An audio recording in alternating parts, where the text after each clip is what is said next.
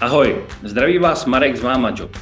MámaJob úspěšně vrací rodiče po rodičovské dovolené na trh práce a zároveň přináší nástroje, které umožňují nastavovat pro rodinnou politiku a flexibilitu pracovních úvazků a zaměstnavatelů.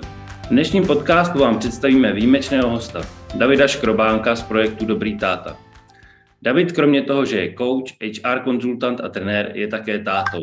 Dnes nám řekne, co stálo za vznikem projektu Dobrý táta a jaký je jeho příběh a jaké poselství díky němu dnes rodičům může předat. Dobrý den, Davide. Dobrý den. Davide, na úvod, jaké je to být tátou? Skvělé. Je to ten nej, nejlepší dar. Jsem nejšťastnější člověk, že jsem tátou. Když to mám ještě k tomu několikrát, tak je to úplně super. A co všechno vlastně, vy máte víc dětí, jak jste teďka naznačil, a co všechno se změnilo, když se narodila vaše nejstarší dcera?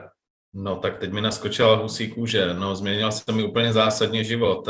Já vždycky říkám veselý příběh, který je úplně pravda, a to je to, že já jsem nějakého důvodu chtěl mít děti už, když jsem byl ještě teenager, a mou první přítelkyni v šestnácti letech jsem překvapil otázkou, kdy budeme mít děti.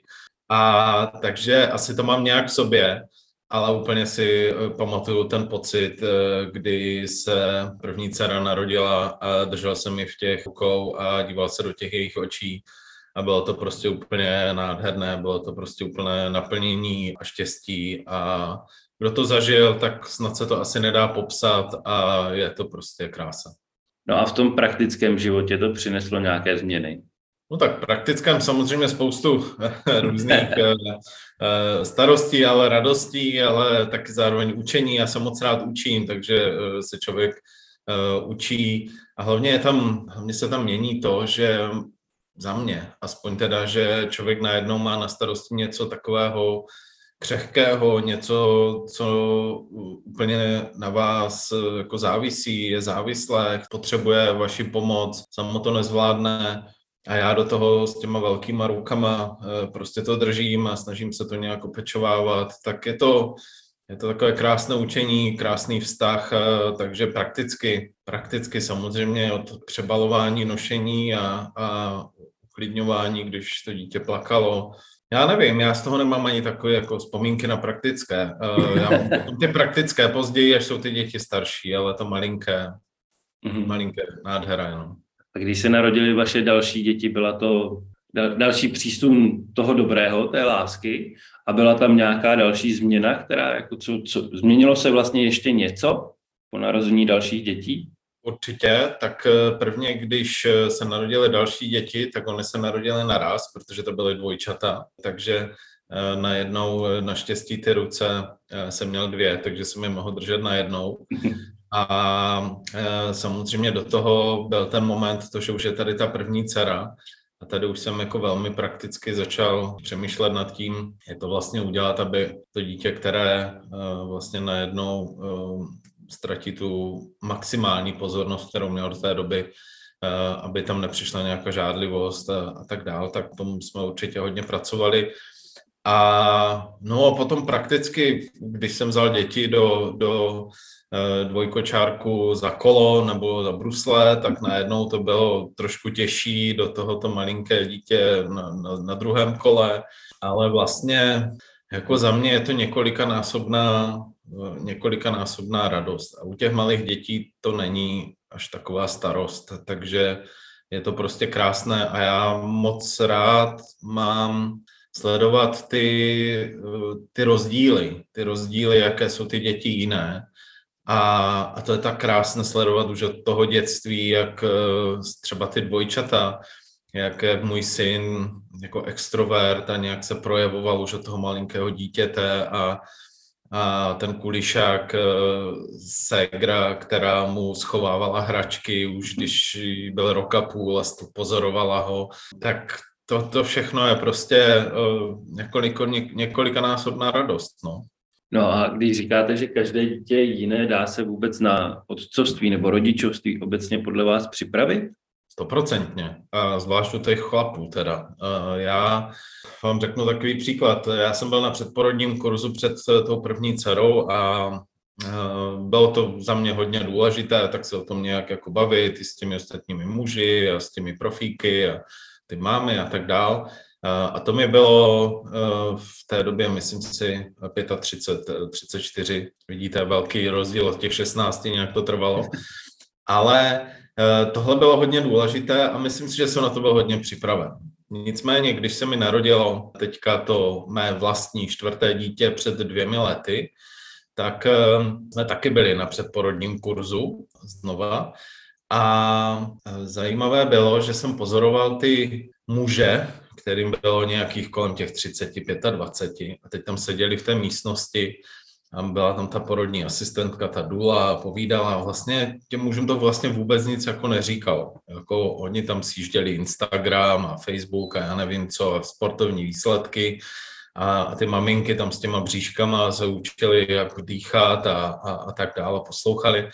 A úplně jsem z toho byl jako, jako v šoku, protože jsem si říkal, tyjo, teď oni vlastně vůbec neví, do čeho jdou, jako vůbec, vůbec vlastně neví, co je jako čeká, protože jedou tu svoji asi úspěšnou kariéru, najednou je tam nějaká ta maminka ta, a, to, a, a to dítě, jako oni ho necítí, oni neví, co ta maminka prožívá v tom bříšku, někdy dají ruku e, na bříško, když je to dítě větší, tak cítí nějaký pohyb, ale tím to tak nějak jako končí, ale to všechno vlastně mají úplně před sebou. A já jsem si ty muže na tom předporodním kurzu vzal na procházku po obědě a teď jsem jim to začal jako povídat, co všechno je vlastně čeká, jak ta maminka bude na ně spoléhat, jak to dítě potřebuje to opečovávání, jak se jim vlastně to úplně změní, že najednou nebudou oni tím středem té pozornosti, že naopak jako půjdou úplně do ústraní, protože opravdu z té ženy se stává máma. Ta máma bude mít to dítě na prvním místě a ten chlap prostě půjde jako stranou, jako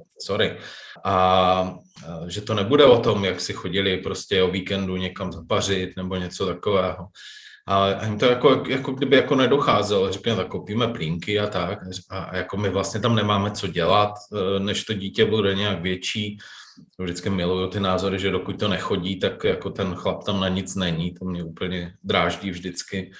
No ale hlavně to, co chci říct, že je to v té hlavě jako to rozhodnutí, že jako najednou budu ten chlap, že budu ten táta, protože v tu chvíli jako si musím říct, aha, tak teďka, jak já tady můžu pomoct, jak se mění ta moje role, já tady nejsem ten, kolem, se, kolem kterého se to točí, jak já můžu pomoct, jak můžu opečovávat, jak, jak můžu, co můžu dělat prostě, jo? Najednou se ptát, mít tu zodpovědnost najednou za tu celou rodinu v dnešní nelehké době, živit vlastně všechny, to je samozřejmě těžké.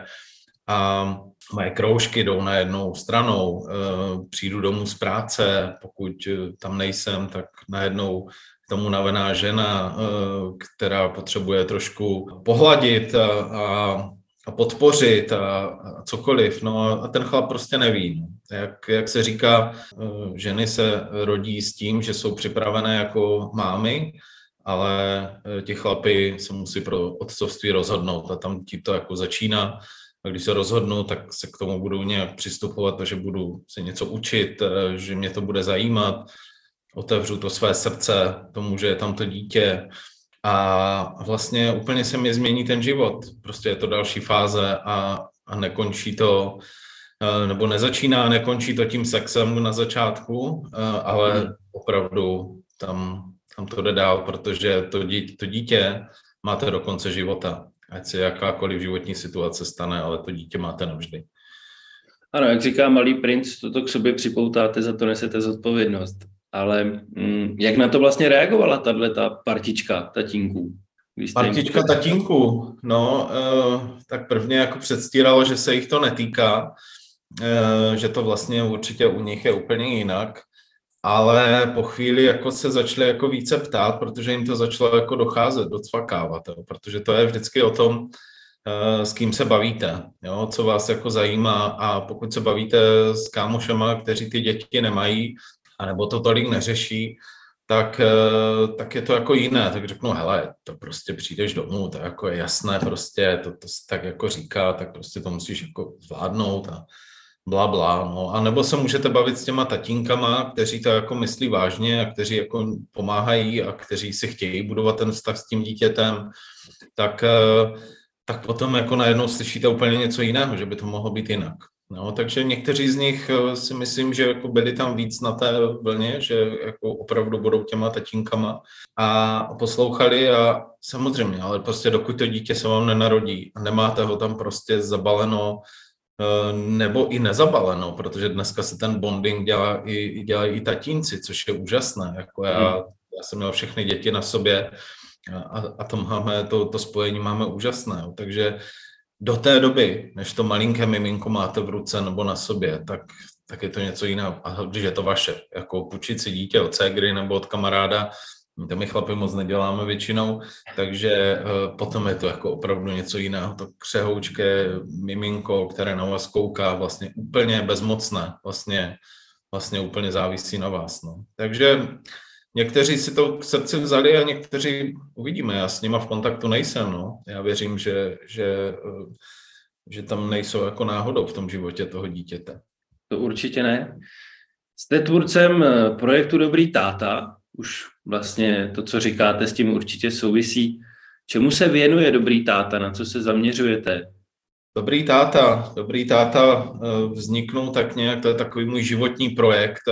Já věřím, že ty všechny životní e, situace, které se mi v životě dějí, nebo nám všem, tak jsou z nějakého důvodu. A e, já jednak e, mám těch dětí mnoho, e, kromě těch čtyřech, o kterých jsem mluvil, e, tak mám ještě páté jako nevlastní dceru, kterou jsem e, vyženil spolu s mojí e, krásnou, úžasnou novou manželkou. A takže mnoho dětí. Potom je to to, že já jsem si prošel rozvodem, který byl velmi, velmi náročný a dal mi to spoustu životních lekcí, protože já jsem byl ve velmi seniorní pozici v há er. Já jsem pracoval jako há er ředitel v Londýně, ve Velké Británii, měl jsem na starosti spoustu zemí v Evropě, ohromná, úžasná kariéra, ale když přišel ten rozvod a velmi nepěkným, řekněme bych, soudním řízením, ke kterému se raději ani nechci vracet, jsem vlastně došel k tomu, že se můžu rozhodnout buď děti, anebo kariéra, a to rozhodnutí pro mě bylo v, v podstatě v minutě jasné a má kariéra skončila a já jsem se z Londýna vrátil a zůstal jsem v České republice. V té době bez dětí vlastně, nebo jsem je mohl výdat jednou za dva týdny, nemohl jsem najít práci, protože vše, co jsem v té době dělal, nebo do té doby dělal v há er, a to byla diverzita, ať se maminky můžou vracet zpátky z mateřské a, a tohleto, tak najednou já jsem tomu čelil na druhé straně. Já jako táta jsem na pohovorech říkal, že by jsem chtěl nějakou flexibilitu, že bych jako rád vyzvedával ty děti z té školky, protože jsem věřil, doufal, že budu mít střídavou péči a tu teďka zaplať pán Bůh mám, tak při těch pohovorech jsem narazil. Buď mi headhunter řekl, že vlastně ono se to tam jako úplně tak ne, nemůže, to jako nejde, nebo když už jsem byl na tom pohovoru, tak mi jako řekli, no ale vy jste byl v manažerské pozici, to my nechceme tenhle ten příklad tady dělat. Takže jsem velmi tvrdě narazil, i já jako chlap, protože se myslelo, že je to problém jenom, tati, jenom maminek. Takže to byl ten, ten druhý důvod. No a samozřejmě, když prostě ty děti miluju a žiju tím, tak jsem si říkal, prostě asi není náhoda, že ty věci tak nějak mám, nějak mám ty, ty životní zkušenosti, že se takhle odžívám. A když jsem zároveň, zároveň člověk, který velmi dobře rozumí biznesu, člověk, který e, pracoval v leadershipu, člověk, e, který zná há er e, od A až do Z, tak jsem si říkal, že bude moc fajn, když budu, založím něco takového a začnu e, vlastně pracovat na tématu, které tady není, kterému se v biznesu nikdo nevěnuje.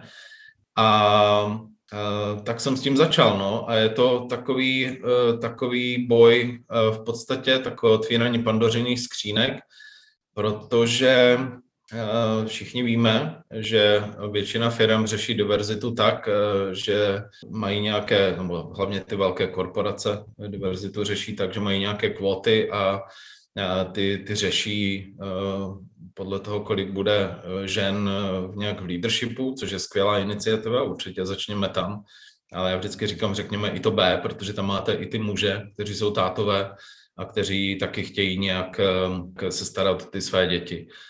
No a do toho určitě zabředneme později, ale, ale tak nějak mě to k tomu přivedlo. Zjistil jsem, že je to smysluplné. Získávám spoustu, spoustu pozitivních reakcí od, od firm, které se toho nebojí.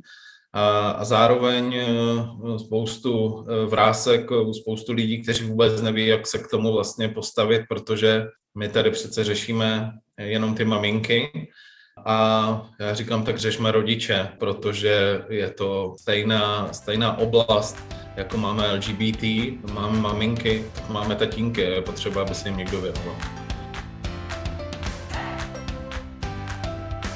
Takže Dobrý táta se věnuje jak té firemní politice v rámci rodičovství, jestli tomu dobře rozumím. Přesně tak. A, a na té osobní úrovni můžu za váma přijít, zavolat vám a říct, hele, my vlastně nějakým způsobem se nám podařilo, že máme dítě a já se chci na to připravit. Určitě, to je ta druhá kolej a já právě jsem to, já to přirovnávám ke kolejím, protože ony ty koleje, jako zkuste, aby vlaky, ale je po jedné koleji. Jo, ono to moc nejde, tak ty koleje vždycky jsou vedle sebe. Takže to znamená, ta práce a to soukromí jsou vedle sebe. A někdy se předstírá, že je to vlastně jenom jedno nebo jenom druhé, jo? Ale po jedné koleji jedné můžete. Takže ty věci jsou jako vždycky vedle sebe a vždycky budou, protože uh, ti rodiče potřebují příjem, takže musí chodit do nějakého zaměstnání, ale zároveň ten jejich osobní život silně ovlivňuje tu práci. A někdy se jako předstírá, že hele, teď jsme v práci, teď se nebudeme bavit o soukromí. No jo, ale co když, nejenom ta máma, ale co když ten táta sedí prostě v té práci a musí tam být a musí dělat reporty a telekonference a já nevím co, meetingy a do toho ví, že ve tři má Pepíček plavání, ve čtyři má Maruška balet a, a já nevím co, takže bych chtěl jít na nějaký kroužek, do toho volá manželka, prosím tě, vyzvedni plínky, kdy už přijedeš, já už toho mám plné zuby. A on tam sedí a vlastně pokud o tom nemůže v té práci mluvit, tak jako hm, kde o tom bude mluvit. Takže to má v hlavě a má to obrovský dopad na jeho výkon. Takže ta druhá kolej toho soukromého je tam eh, jako, taky eh, a tatínci za mnou chodí.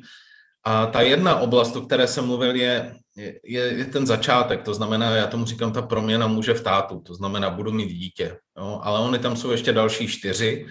Ta další je, jak vlastně celé to potom vybalancovat, takový ten work-life balance, jak si udělat tu flexibilitu, jak o tom mluvit v té práci, jak si to, jak to vykomunikovat doma, jak si mám srovnat já sám svoje priority a tak dál. Potom ta další je, jak vlastně vychovávat, a já tam mám předtím v úvazovce nevychovávat to dítě, protože my máme ten pocit, že musíme ty děti usměrnit do nějaké krabice podle našich představ a podle toho, jak nám to říkali naši rodiče a škola a, a sousedí a, sousedí a, a, a kamarádky na Facebooku. A potom ta, která už začíná být ne až tak jako skvělá, ale ale je to součást života a to je, když se mi ta rodina rozpadá. Co mám udělat proto, když cítím, že se to nějak rozpadá. A to nemusí být, že už jsem rozvedený, jo? Ale najednou cítím, jak nám to tady hapruje, nekomunikujem, uh, už to směřuje nějak k nějakému třeba rozvodu, jak budeme řešit děti a tak dále. A tady je spousta mužů velmi ztracena, protože většina z nich jede úplně stejný vzorec a to je to, když se nám to rozpadá, tak já se odstěhuju, aby byl klid, což je ta nejhorší varianta, kterou můžete udělat. A já vždycky u toho říkám, mějte na paměti, že rozpadají se partnerství, ale ne rodičovství. Vy vždycky budete rodiče a partnery můžete mít různé, takže to mějte na paměti, protože to dítě odnáší ty vaše neshody úplně nejvíc. Takže se vzpamatujte a pojďte to řešit. No a poslední ta část je ta sešívaná rodina, to je ta moje rodina, kterou já teďka mám. To je to, že já mám dítě, ty, mám dítě, ty máš dítě, dáme to dohromady a spolu máme dítě. Takže jak to vlastně potom dát dohromady, když se dají dohromady partneři, kteří už mají za sebou nějakou historii, přináší si dítě, buď jeden nebo oba dva. a přináší si spoustu nějakých vzorců, jak vychovávali oni děti, jak to vlastně chtějí dělat do budoucna. A když potom ještě mají další dítě, tak jak vlastně, aby tam ty děti nežádlily, do toho mají různě výhradní, střídavé a společné péče o děti a, a do toho jsou ty děti puberťáci a, a tak dál a tak dál. Tohle je neskutečná hra, která se hraje a je potřeba jí opravdu věnovat pozornost, protože ten, kdo zase je nejvíc zasažený, jsou ty děti a musíme je mít na paměti, protože to není o našem a úžasné, tak jsme se teďka dali dohromady, máme nový vztah, všechno je úžasné, no ale co ty děti, které si prošly tím rozvodem, nevidí tu tátu a mámu společně už, a, a tak dál, a tak dál. Takže to je vlastně těch pět oblastí, kterým radím hlavně tatínkům, ale nejen tatínkům. Mm-hmm.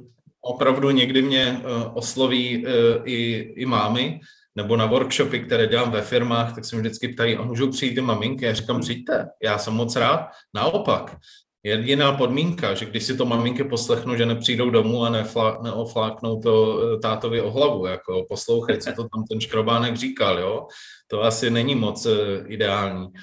Ale jako stala se mi situace, že mě oslovil táta i máma v jednu chvíli a vlastně ani jeden samozřejmě, protože já musím držet jako tajnost, vždycky se bavím, tak to bylo zajímavé vždycky, jak mluví ta jedna a ta druhá strana. A každý má vlastně úplně jiný příběh. Já jsem se musel ujišťovat, že jsou jako opravdu v partnerství s tady tím člověkem, jo. A tak to je strašně zajímavé, no. A, ale většinou maminky důvěřují maminkám, e, a zvlášť v tahleté situaci, a e, tátové důvěřují chlapům mnohem víc, ale je tady pořád ta zásadní věc a to je, že chlapi se moc nesvěřují, chlapi neradi o tom mluví, protože to berou jako osobní selhání, když se to jako nepovede. My to prostě, my máme takový, tomu, já tomu říkám macho syndrom, že prostě musíme být tí, s těma svalama, my to zvládneme, jako nemůžeme ukázat tu slabost. To je prostě jak ti bojovníci indiáni nebo ty Ty lvy prostě, my musíme ukázat, že jsme silní, my nemůžeme mluvit o tom, že jsme slabí. Takže to je vlastně jako kdyby ukazování nějaké slabosti, takže vlastně to, že budu ukazovat nějaké emoce nebo o tom mluvit, nebo že to nezvládám, to je špatně. A pak ti lidi za mnou chodí ne za pět dvanáct, ale deset minut po dvanácté, kde už se opravdu hasí požáry.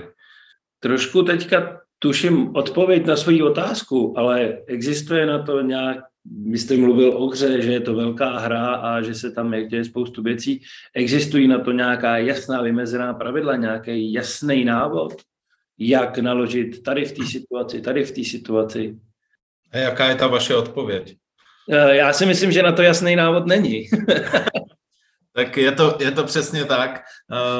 Samozřejmě každého situace je, je jiná. Nicméně, jak jsem naznačil, tak některé vzorce se neskutečně opakují, až mě to šokuje, protože já jsem vždycky říkal, mně jedno, jestli je to muž nebo žena, nebo tamten, nebo onen, vždycky je to individuální, ale teď to vidím, že se to pořád opakuje a pořád je to jako stejné a řekněme devět z deseti případů to bude mít stejný. Jo, takže některé ty vzorce jsou jako podobné.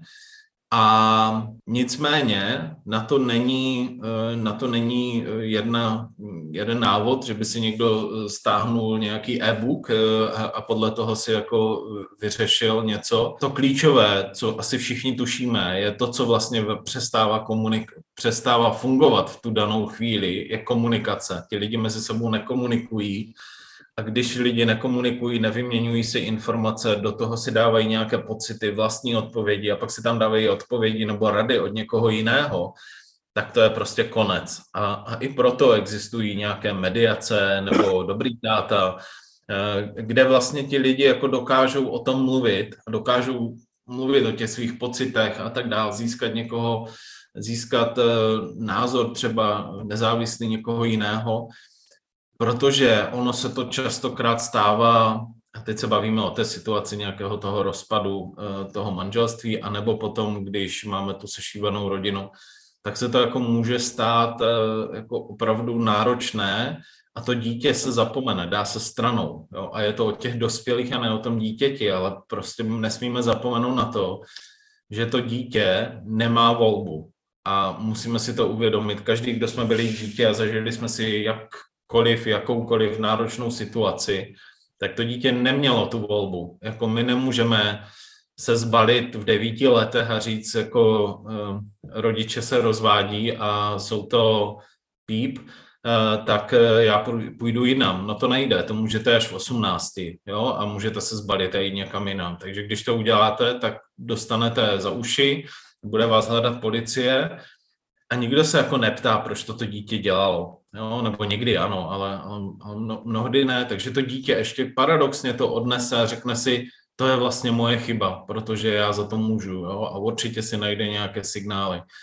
No, takže komunikovat a mít na prvním místě to dítě nebo ty děti a bavit se s nimi a, a říkat si, i když jsme se rozešli, prostě se to děje, tak pojďme si jako říct, jak to uděláme pro ty děti nejlíp. Tak to budou ty úplně dvě jako nejzákladnější věci, které, které já říkám, ale zároveň ta první je ta úplně nejtěžší, ta komunikace. Protože když se ti dva roz, rozejdou, tak ten, kdo byl ten můj člověk, kterému jsem důvěřoval, říkal jsem mu ty největší detaily svého života, intimnosti a tajnosti, tak se najednou stává největším nepřítelem, takže já mu vlastně přestávám ty věci říkat. Tak, takže návod není. Já musím s těmi lidmi komunikovat, musím si jich ptát, jaká je situace, jaké mají děti, co udělali, kde bydlí, co řeší co, a, a tak dále, a tak dále. Cesta z toho je, ale není na to jednoduchý návod. Napadá mě, když jste mluvil o tom, jak na porodním kurzu vlastně ty nastávající tatínkové nebo ty rodiče vlastně byli takový jako mimo, nevnímali to, ne, neuvědomovali si ten dopad. Obecně téma ve společnosti, spolu, že spolu lidi moc nekomunikují na nějaký otevřený úrovni. Dá se někde ve vzdělávacím systému, někde po té cestě, tý, tomu rodičovství, tomu tátovi, k té mámě, na to vlastně jako začít připravovat, mluvit o těch věcech? Vidíte tam někde jako černou skvrnu? Černou skvrnu, to je jak černý puntík, který je vždycky ve škole. No určitě, a o to se snaží Dobrý táta, o to se snaží různé další společnosti, které, které o tom se snaží mluvit. No, ony ty maminky se o to zajímají tak nějak jako přirozeně a, a komunikují a zajímá je to, jo? Protože oni jako když cítí nebo ví, že se stávají tou mámou, tak je to jako zajímá, a jak to budu dělat a jak budu přebalovat a co když má dítě prdíky a jak budu kojit a tak dál, protože jako nemají jako jinou volbu a je to úplně, úplně přirozené. Jenomže ten chlap opravdu se musí pro to jako rozhodnout a do toho, jak řeší tam svoji práci a tam řeší něco s podřízenými zákazníky a tak dál. Do toho má svoje kroužky, má svoje zájmy, tak tam do toho má jako dát něco, co se jako tak nějak ve společnosti považuje, že je jako té ženy, jo? A to je ta péče o to dítě. A, a takže on jako si k tomu tak nějak musí přijít sám. Ten, kdo nemá dítě, tak ho jako opravdu nezajímá, že dítě má prdíky nebo jak se krásně vykakalo. Jo, to jako ho moc nezajímá, chce se bavit o tom fotbale, ale vy žijete něco jiného, takže si najednou najdete ty rodiče s těmi malými, malými dítě, dětmi, které chodí na to pískoviště a k tomu lékaři a na to dětské plavání a, a já nevím kam. A potom ty děti zase odrostou, tak už zase máte jiné starosti. Takže ti lidi se mění kolem vás, a, takže ono je potřeba jako opravdu se pro to rozhodnout a něco v tom hledat. A těch informací je spousta. Je spousta knížek, je spousta kurzů, je, je prostě všechno. Jenom si musím říct, aha, mě to, jako, mě to zajímá, něco, chci něco s tím dělat.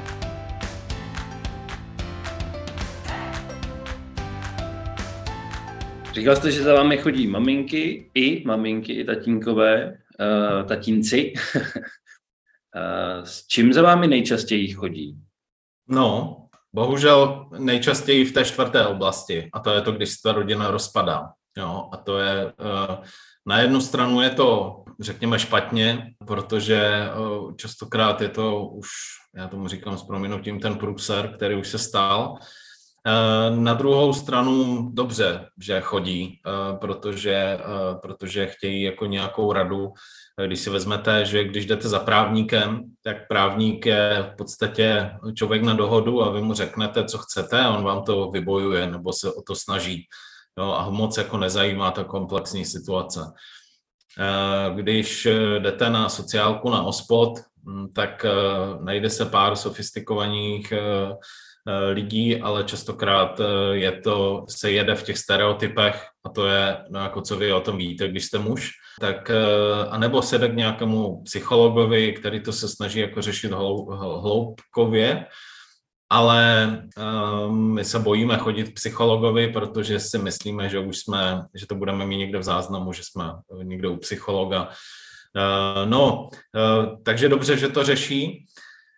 Uh, ty ostatní věci uh, někdy se jako zajímají, někdy mě jako osloví uh, s těmihle, ale není to až tak často na té individuální bázi. Na druhou stranu ty firmy uh, to poptávají, protože ty, které jsou jako opravdu zodpovědné a, a uh, říkají si, tak já tady chci mít jako manažery, kteří jsou spokojení, kteří mají to vyvážené celkově, tak si řeknou, aha, to je taky jako důležité. Vemte si třeba v í té firmě nějak, nějací lidé, kteří programují, většinou jsou to mladí lidé, tak jsou většinou v té první fázi, jako budu, budu tátou, co s tím mám jako dělat. A když mi to ten zaměstnavatel nabídne, tak jako koho si, já si chci udržet toho člověka, že? Tak já mu budu jako dávat něco a on tam jako zůstane, jo? Tak to je, to je moc fajn. A, a říkám, i ty další témata ty, ty firmy řeší, protože je potřeba myslet na to, že ty koleje jsou dvě a pokud já pokryju i tu druhou jako zaměstnavatel, tak se budu starat o ty své lidi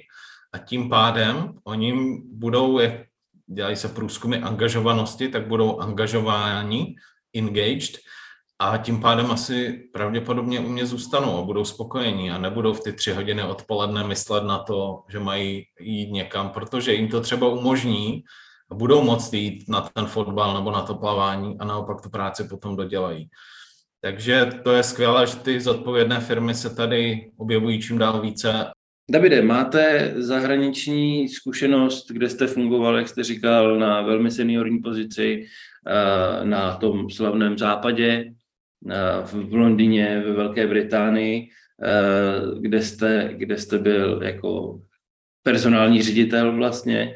A po návratu jste narazil na nějakou realitu Čech v rámci personální politiky. Jak to vnímáte dneska? Je, je to lepší? Zlepšuje se to? Je to stejný? Já, když jsem popisoval tu situaci, že jsem nemohl najít tu práci, tak to byl rok dva tisíce sedmnáct, začátek roku dva tisíce sedmnáct, takže pět a půl let zpátky. A řekl bych, že na jednu stranu se situace trošku mění, na druhou to zas až tak růžové není. Vnímám, že zvlášť v tomto roce se ohromně probudil ten trh a začíná řešit tu diverzitu a inkluzi. Bohužel někdo řeší jenom tu diverzitu a ne možná až část té inkluze. Já jsem se vždycky snažil řešit hlavně tu inkluzi, ať můžeme zahrnovat lidi s různými názory a, a, a přístupy k životu a tak dál. Takže vnímám, že se to mění zásadně. Zvlášť to teda táhnou firmy, mně přijdou ty velké korporace, které opravdu na tu diverzitu už slyší a možná to na ně tlačí její zahraniční matky, to já nevím. Nicméně opravdu už se s tím začíná něco dělat. To jako vnímám opravdu na tom trhu. Zároveň celá ta situace, která se nám tady stala posledního dva a půl roku, tak nám naštěstí pomohla v mnohých věcech. Já vždycky říkám, že něco zlé, něco dobrého přinese, takže když jsem já jako há er konzultant před třemi lety někde mluvil o flexibilitě a že lidi mají pracovat z domova a že jim mají dát nějakou možnost přizpůsobit jejich potřebám, tak uh, asi jste to slyšeli taky, uh, to nejde, to nejde a hledali si důvody, proč to nejde. No, dneska spousta firm řeší, jak vlastně vůbec ty zaměstnance dostat do té kanceláře, protože si zvykli, že budou pracovat z domova a, a některé firmy uh, se snaží přinutit zaměstnance, aby pracovali aspoň dva dny v týdnu v práci, fyzicky v kanceláři, protože přece jenom jsme lidi a měli bychom se potkávat, budujeme nějaké sociální kontakty. Takže se to celé převrátilo, takže ono je to skvělé a zvlášť u těch tátů, z mého pohledu, se spoustu věcí změnilo, protože zjistili, že jde pracovat z domova, že jde být s těmi dětmi. Bylo to náročné, ne každý bydlí ve velkém domě a má nějaký prostě malinký byt, ale, ale jde to. Takže začalo se to měnit a věřím, že, že je to na dobré cestě. Věřím, že je to na dobré cestě a doufám, že se to nebude týkat teda jenom těch maminek, ale od toho jsem tady já, aby jsem to trošičku tady ty předsudky bořil. No a jak bořit ty předsudky? Komunikací, diskuzí, tím, že se o tom mluví. Já se toho nebojím, protože vím, že to funguje, že je to správně. Já neříkám, že je to špatně, aby všichni, kteří potřebují flexibilitu, museli odejít z korporátu. To prostě tak nejde, to není potřeba vůbec, jo? Protože to bychom všichni byli konzultanti, kdo máme děti. To by taky nefungovalo. Těch cest je samozřejmě mnoho, ale je potřeba o tom mluvit. Já když jsem byl na, na fóru rodinné politiky už asi pět let zpátky, Biznes pro společnost, tak tam bylo spoustu jako rád a, a lidi z vlády a z Ministerstva práce sociálních věcí říkali, co pro to udělají, jak na to nastolí různé benefity a tak. Já říkám, to je všechno úplně skvělé, ale je potřeba hlavně o tom začít mluvit a začít bořit ty předsudky, co je vlastně normální.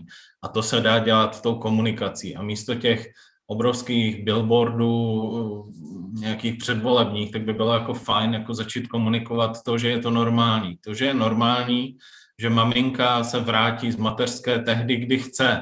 Jo? To nemusí být za šest týdnů, tak jak to mají nesmyslně v Americe, kdy to dítě ještě vlastně ani se nedostane moc jako do života a, a už ho máma opouští, protože kdyby nepřišla do práce, tak přijde o, o peníze, přijde o práci a, a, a musí ho živit. Jo? Takže vychovává dítě někdo jiný. A nebo samozřejmě ten, ten druhý extrém, který, jako je to skvělé, ale když se maminka vrátí třeba po dvou dětech, po šesti, sedmi letech zpátky do pracovního procesu, v té dnešní rychlosti, která je toho biznisu, tak ten vlak je úplně, úplně na jiné planetě, já říkám. Jo. A zase na druhou stranu je potřeba se na to dívat i z pohledu těch zaměstnavatelů, že jako když děláte v marketingu, tak před sedmi lety marketing byl úplně něco jiného, než je teď, nebo v nějakém í té, nebo v technologiích, nebo něco takového. Tak je potřeba se na to dívat z pohledu těch zaměstnavatelů.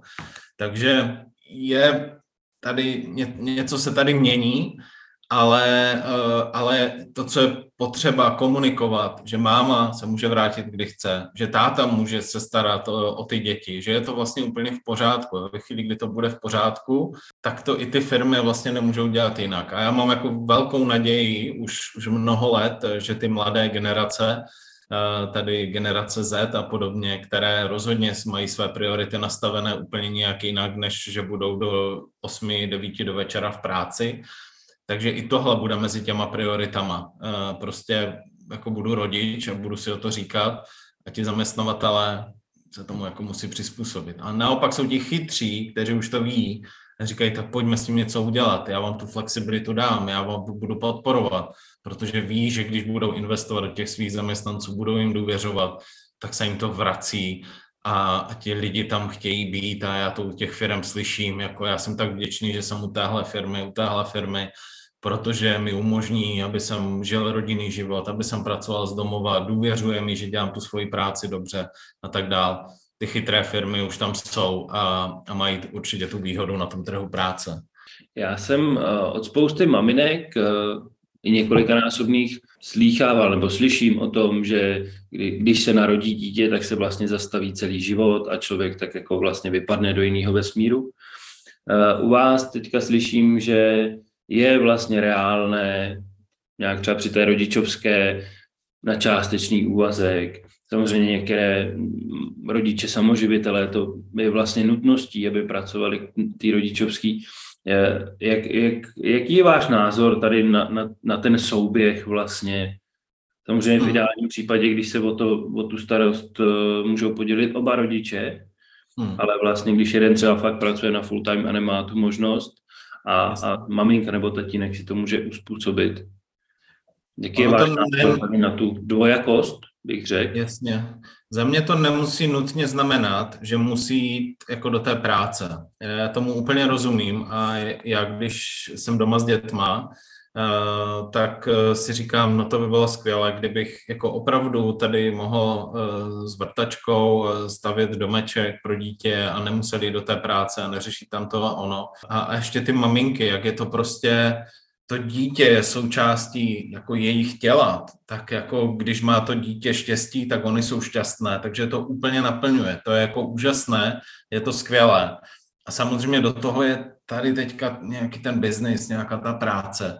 Některé maminky to mají jako přirozené, že prostě chtějí jako dál jako žít i ten život mimo to mateřství, mimo to rodičovství, jo? Tak tam je to jako přirozené. A co tím chci říct, že to nemusí znamenat, že jdou do, jako do té práce, tak je nějakým způsobem, do jisté míry potřeba nějakým způsobem zůstat v kontaktu s tím, co se s tím v tom světě děje, v tom pracovním.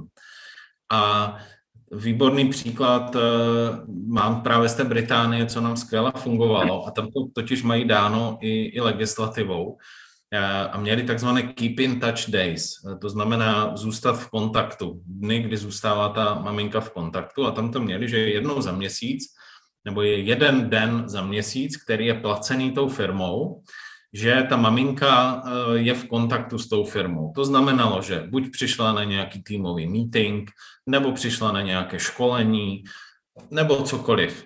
A vlastně zůstala v kontaktu s tou firmou, takže čas od času se tam něco dělo, něco tam proběhlo.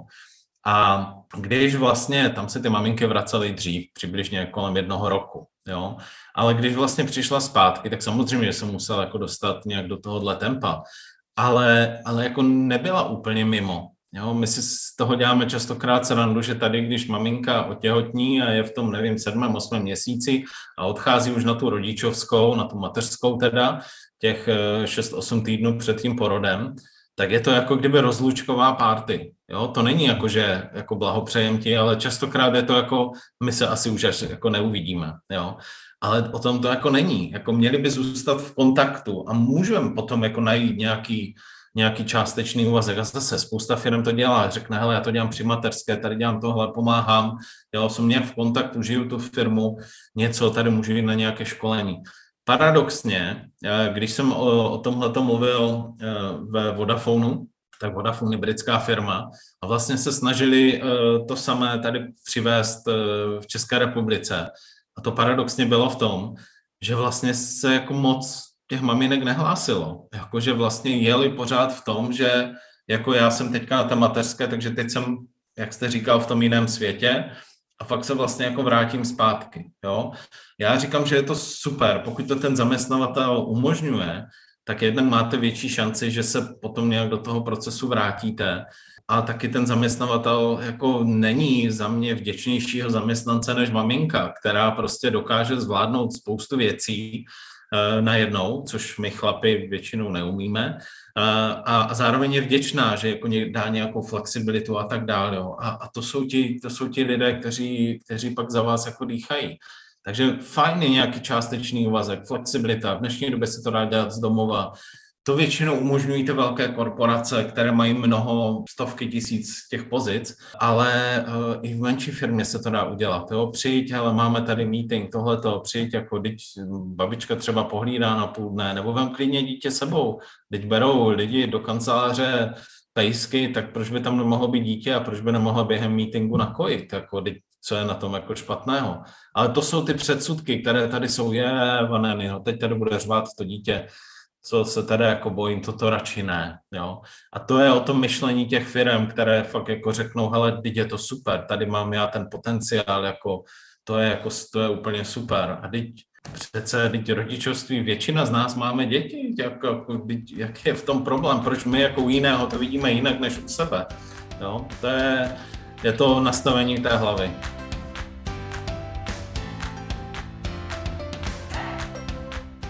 Napadá mě otázka, jestli je v rámci těch firem, ať těch jako pokrokovějších korporátů nebo jakýchkoliv, je rozdíl vnímání toho táty samoživitele nebo rodiče a mámy rodiče. Jestli, jestli vlastně je to spojený u nás pořád přísně s tou představou žena, matka a, a ten táta vlastně domů nemusí, jak jsme se bavili na začátku, anebo když vlastně tady ten jeden den v kontaktu si nastaví ten táta. No, vy jste říkal, táta samoživitel, těch si myslím, že je menšina, tam se fakt jako může stát jako něco zásadního, nevím, určitě se to může stát, ale, ale jako moc se to jako neděje, většinou bohužel ta, ta soudní praxe pořád je taková, že, že ty děti potom končí u těch maminek a určitě v tom, v tom nízkém věku toho dítěte je to přirozené, do jednoho roku dítěte to je součástí pořád té mámy, kojení a tak dál, ale později už to jako může být jinak. No nicméně, jako, jako je to tak, jo, že, že většina těch, a když už ne veřejně těch řečí, tak aspoň jako mezi čtyřma očima nebo v nějakém menším tady u, u kafe si jako řeknou, a jako proč bys jako měl jít jako domů přebalovat jako ty plínky, nebo teď to přece má dělat ta žena, jako co, jako ty si nějaký podpantoflák nebo něco takového, jo. To prostě ten chlap si musí v prvé řadě ustát před sebou, že řekne, ne, pro mě je to jako důležité, ale je to jako opravdu, že bojujete jako proti té většině, jo, protože to je ten, ten nějaký ten úzus, takže to jako mají, jako mají těžší a, a já třeba, když s, s těmi firmami mluvím, tak říkají, jo, teď se nám tady hrdě přihlásil nějaký tatínek, že jde na tu rodičovskou, mateřskou, ale máme jich málo, to je tady jednotky nebo deset, jako, kterých tady máme. Jako, jo. A to jsou přesně ti, kteří to mají úplně srovnané v hlavě a řeknou, ale pro mě jako není víc, než to rodičovství. Jo, a, a to jako kariéra mi neuteče. Já prostě jako můžu pracovat stejně do konce života. Ale důležité si uvědomit, že, že ty děti vám utečou. To, to jako je, je fakt. A, a to dítě nevychováte, až vám je šestnáct, až mu je šestnáct let. To si jako někde bláhově spoustu tatínků myslí, že až přijde puberta, takže ho srovnají, no. Ale pokud do té doby neinvestovali do toho vztahu, tak jak vám to dítě může důvěřovat? Proč by vás poslouchalo? Proč by s váma vedlo nějakou diskuzi na nějaké hlubší téma, když do té doby to nedělalo? Když přišel trest ve chvíli, kdy, kdy mělo být pochopení a obětí, protože prostě to dítě udělalo něco, co, čeho třeba potom lituje. To všechno jsou ty základy, které se dějou ve dvou, ve třech letech. Jestli po něm křičím, když tady rozbije hrneček a jsou mu dva roky, no tak proč by v šestnácti měl přijít a najednou byste měl mít jako pochopení jako proto. Jo, to dítě půjde hledat někde jinde tu, tu, tu oporu. Jo, takže to je prostě pozdě a proto to říkám těm tátům. To je v každé té situaci. Dítě, to, dítě vnímá, to dítě vnímá, jakým způsobem se chováte k manželce, partnerce, jak, jestli je to kluk, tak si tam buduje ty vzorce, jakým bude tátou. Jestli je to žena, jestli je to holka, tak se dívá na toho tátu jako na svého prvního vlastně partnera. Jako ten táta je vlastně její první, první kluk, protože jakým způsobem se k ní chová, jestli ji jako hezky pochválí, nebo jestli že řekne, že je hysterka v pubertě, jo, tak to všechno ona si tam ty vzorce dává a koho si najde. No, řekněme se, podívejme se do zrcadla, kdo si vzal na manželku svoji mámu nebo svého tátu. Myslím si, že většina z nás.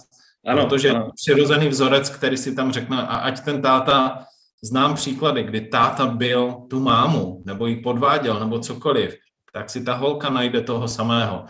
Ve velké většině případů, a znám to i z blízké mojí rodiny.